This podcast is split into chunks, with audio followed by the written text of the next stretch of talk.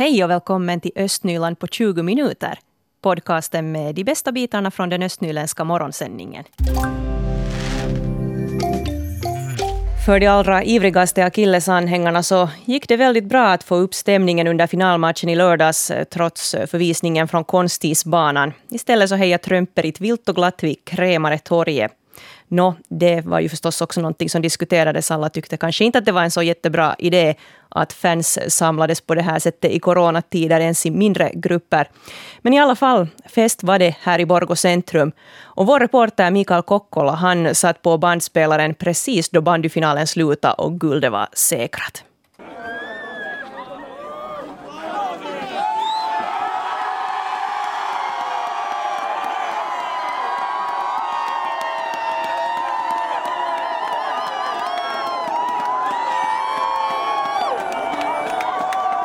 Det är stort kramkalas på gång här. Ja, vi har väntat 35 år. Så nu kramas vi. Oj, oj. Berätta om kvällen här, hur har den varit? Nå, ja, vi har, gjort det, vi har gjort det bästa av en dålig situation och, och fast de har spelat framför tomma läktare så har vi ändå, ändå haft bra feelings på gång här ute i Molta alltså, och, och heja, på, heja på vårt lag och, och gjort det länge och länge med blod, svett och tårar och idag kom det så nu vi är, vi är, vi är glada. Du sa blod, svett och tårar. Öl äh, skvimpade omkring här också en hel del nu. Ja, förlåt, Guinness svett och tårar heter det. Ja. Erik Nyblom, hur länge har du då hejat på Achilles? Så länge jag kan komma ihåg. Alldeles för länge. Och idag, idag firar vi. Idag firar vi. Äntligen. Vad händer ännu ikväll här? Ja, vi hoppas, jag vet inte, vi hoppas, vi hoppas att laget kommer med och fira, fira.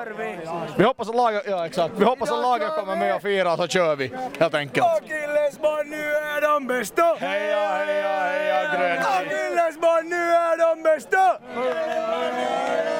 Akillesbarn, nu är de bästa! Akillesbarn, nu är de bästa! I rest my case. Berätta om den här säsongen. Hur, hur bra har till exempel nu Trömperit övat här under säsongen?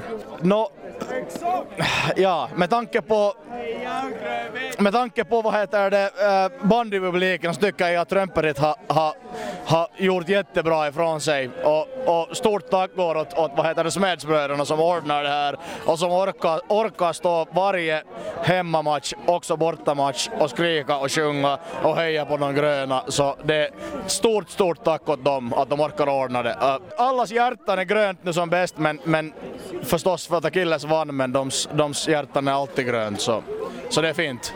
Helt så här opartiskt, tycker du att Achilles anhängaren också vann så att säga hejaklackställningen och är bäst i Finland?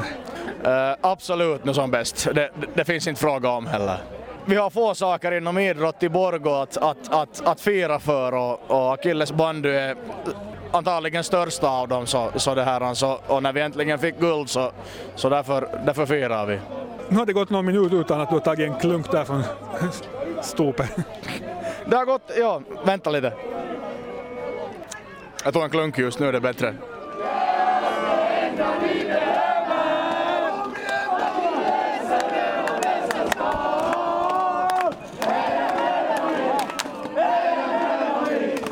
Det är tårar jag ser här tydligen.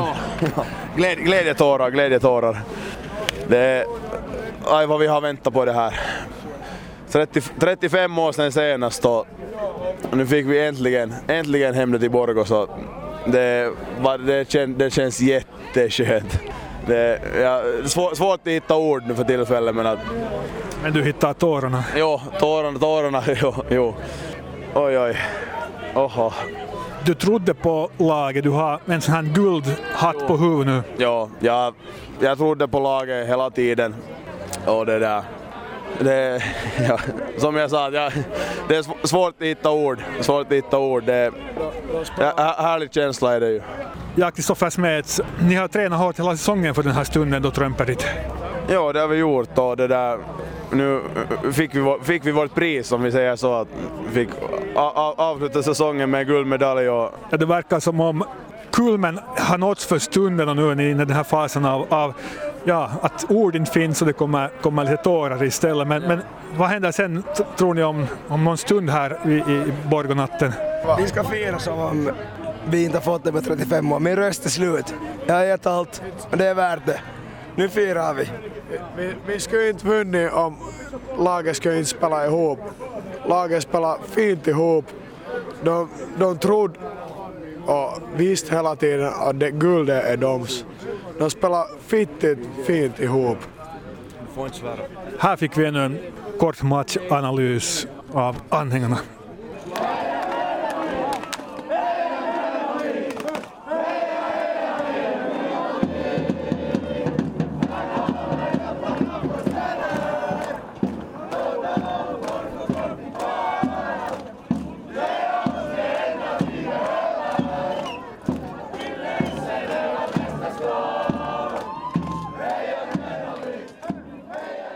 Oj, oj, sån härlig stämning där i lördags när man firar det här bandyguldet. Mikael Kokkola, vår reporter, hade talat med Erik Nyblom och Kristoffer Smeds bland annat där i Folkvimle. Det senaste kring coronaviruset har vi nu samlat också på svenska.yle.fi östnyland. Så där kan man kolla in i den artikeln hur man själv berörs i ens egen kommun av det här hotet av coronaviruset som nu gör att olika tjänster dras in och skjuts framåt och så vidare. Och på tal om coronaviruset så finns det ju många stora skolor också som drabbas. Kungsvägens skola i Sibbo är en av dem. Den här skolan finns i Nickby hjärta där över tusen barn samlas som går i dagis eller skola. Och Sibbo gick ju nu då ut med att eleverna i årskurserna 7 till 9 ska få distansundervisning från och med den här måndagen. Och vår reporter Stefan Pavolo han är nu på besök vid Kungsvägens skola. Hur ser det ut där den här morgonen, Stefan? Om man ska beskriva det med ett ord hur här ser ut så här tomt. Här är, sitter jag med rektorn Joni Pipo här på en bänk i övre våningen av aulan, andra våningen av aulan och där just kom här en städerska en annan lärare så vi här just och Johnny Pippos telefon ringer ganska tätt. Hur har din helg sett ut? No, helgen har varit hektiskt om man skulle säga att på lördagskvällen så fick vi veta att vi har eh, nu, möte genast på, på det där eh, söndag morgon klockan nio så hade vi distansmöte med alla rektorer, högstadierektorer Jo, påpeka att det, det är högstadie, högstadierektorer och, och det där vi börjar klockan nio möte och, och börjar planera planera distansundervisningen för vecka 12 här och, och, eventuellt vecka 13 också men vi får se sen här under veckan hur det blir. Och vi hade två möten på söndagen, en på morgonen där klockan 9 och sen klockan 17 på eftermiddagen. Första budskapet åt personalen gick ut då eh, tio tiden på morgon, söndag morgon och sen följande kom då eh, efter sex på kvällen. Och den där senare, senare instruktionspaketet som kom ut så den bearbetades från bildningen, bildningskontoret hade själv eh, liksom gjort ganska bra instruktioner hur vi ska gå tillväga de här, den här veckan här. Det här är ju i förebyggande syfte, ska vi komma ihåg, som man håller på med de här ska vi säga, försiktighetsåtgärderna. Hur känns det att jobba i sådana här förhållanden?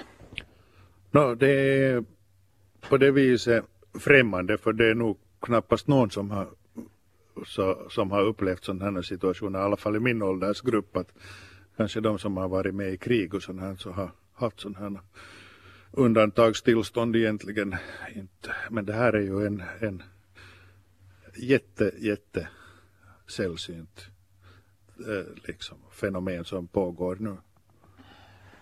Uh, nu är det så, här är ju tyst därför som sagt att eleverna jobbar på distans i högstadiet i Sibbo också i andra kommuner.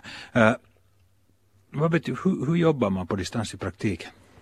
No, I praktiken så jobbar man precis som i alla andra kommuner också tror jag att, att vi har, använder uh, Bilma till hjälp, hangouts och diverse olika plattformar som finns ut på nätet.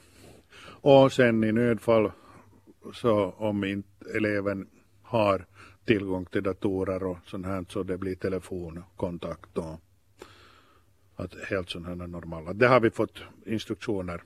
Och det är nu så att vi planerar de här första två första dagarna så planerar vi hur vi ska förverkliga det här i, i praktiken sen. Att, nu har vi ju naturligtvis övat och, och förberett oss redan i två veckors tid. Att på det viset kom det ju inte riktigt som en överraskning. Att Sibbo har varit ganska sådär etukenossa som man säger på, på finska. Att vi har nog varit på, i alla fall mentalt så har vi varit beredda på det här att det kommer nog säkert förr eller senare. Vi pratar här just om det här distansarbete, hur det fungerar. Nu är det ju så att eftersom vi inte har undantagslagen igång så har ju eleverna rätt ändå att komma till skolan så det är närmast en rekommendation att hållas hemma. Vad tippar rektor Joni Piippo här i Kungsvägens skola? Kommer det många elever? No, det är ju det som jag väntar med spänning här att om, om en kvarttimme så, så börjar kanske dörrarna gå i rask takt eller så, så hålls de fast att vi vet inte ännu. Det, det är ju det här att det här situationen uppstod ju under veckoslutet. Eh, informationen har gått via pressen och Vilma och, och säkert via sociala medier också men nu är det ju med spänningen att se sen att, att hur många den har nått. I en normal skoldag skulle här finnas då elever nu redan? Jo absolut, de första kommer ju halv sju senast. Nej men nej ursäkta, halv åtta blir det ju. Mm. Ja, så kommer de där första eleverna som har skjuts, taxiskjuts och vidare bortåt. Men nu är här ju tomt, det är ju bara vi som är här nu tills vidare. Men, men får nu se sen att, att instruktionerna gick ut också på det viset att eleverna har rätt till mat. Och det ska de ju ha enligt lagen så har de rätt till mat. Och, och skolan erbjuder mat mellan 11 och 12 här att om det kommer några elever att äta så får vi ju, det ska vi också se att hur det blir. Jag som mm, skolelev i tiderna så var kanske ibland lite bra på att skolka också. Hur, hur har man koll på det när eleverna jobbar hemifrån? No, det är ju en fråga att hur det blir men äh, då när anmälning, äh, de som kommer till skolan så vårdnadshavarna meddelar ju om de här och, och frånvarorna. Där är ju mycket sånt att vi litar ju på mycket. Men uh, om vi har några hangoutsmöten och sånt här så nu ser man ju om eleven är på plats. Mm. det är ju en, en, en sak som man måste lite fundera på att hur det är egentligen. Vi vet ju aldrig hur det eskalerar den där. Om alla börjar skolka så vi vet ju inte sen. Nej, det, no, ja, det är sant men å andra sidan jag har nog för mig att nu är nu de flesta säkert ansvarsfulla Jo, absolut. Det är ju det att, att liksom, om jag jämför med min egen åldersgrupp så nu är ju våra unga nu för tiden så de är nog ansvarsfulla liksom, största delen. Och, och det, det, inte ser jag det som ett stort problem på det viset. Så ambitionen finns. Det här ger ju en möjlighet att faktiskt glimta in i framtiden. Kanske man mera kan hålla på med distansundervisning. Vad tror du? No, personligen tycker jag att, att det där, man kan ha det vissa små delar men man kan aldrig liksom avskaffa en närundervisningssituation helt och hållet. Att jag är själv språklärare så, så nu ser jag det som en tillgång och, och ett tillägg i undervisningen men inte enbart distansundervisning. Nu kommer de då att planera vidare åtgärder. Hur tror du att vad tror du att det kommer att bli för planer? No, vi har nu egentligen några alternativ. Att bli det ämnesvisa arbetsuppgifter eller ska vi gå enligt, enligt eh, schema så att varje lärare håller den lektionen och kontaktar sina elever. Det, det återstår att ge, se men vettigast tycker jag själv att det skulle vara någon form av, av liksom ämnesövergripande eh, ämnesövergripande teamarbete och sånt här. Att det skulle vara. Men vi måste ju hålla ändå, och därför är ju, har vi de här två dagarna här till planering för vi måste ju garantera kvaliteten också, att inte vi kastar ut vad som helst för uppgifter, att det måste ju vara liksom ändamålsenliga uppgifter så att eleverna drar nytta, nytta av det ändå. Hur har eleverna reagerat till det här? Nu måste jag faktiskt säga att jag har inte pratat med inte en enda elev. Jag menar när det kommer det här viruset överhuvudtaget, när det kommer vetskap. Ja, vetskapen. Jo, ja, det, det har jag nog fått liksom eh, meddelanden om att en ingen panik har de haft men oro och, och det att de vill nog veta liksom fakta. Att det går så mycket rykten och disinformation på Facebook och grejer att, att de vill veta nog de där riktiga faktorna. Och det, det, det har vi också här på skolan att vi diskuterar sen med eleverna vid behov och, och ger den där möjligheten att få de svaren, riktiga svaren sen. Jo, jag måste säga personligen har jag stött på en del analyser hur man vet att man har coronavirus och så möjligt. Som du pratar om, disinformation. Och det här är säkert särskilt för en yngre människa som har kanske ännu lite svårt att koordinera vad som är sant och vad som är, vad som är fake news. Så det är säkert ett tungt ansvar för skolan att hålla på det här. Ja, nu är det ju, nu är det ju en, en sak som står också i, i vår nya läroplan att vi ska beakta det här med, med liksom källkritik och, och vidare bortåt. Att det är nog en dagens dagens liksom problem på det viset. Men Finland har ju sådär nationell, liksom världsomfattande om man tittar på Finlands så vi har ju lyckats bra med det här att få eleverna att förstå skillnaden mellan, mellan fake news och, och riktiga news. Bra. Tack ska du ha Joni Pippo. Jag hoppas undervisningen trots allt kommer att gå väl. Det är ju ganska mycket verksamhet nu i kommunerna som påverkas av det här hotet av coronaviruset. Och i fredags så tog jag reda på hur några östnylänningars vardag påverkas av risken för att viruset sprider sig. Artisten Frans Andersson i Borgo han vet att varje spelning har betydelse för plånboken och honom träffar jag.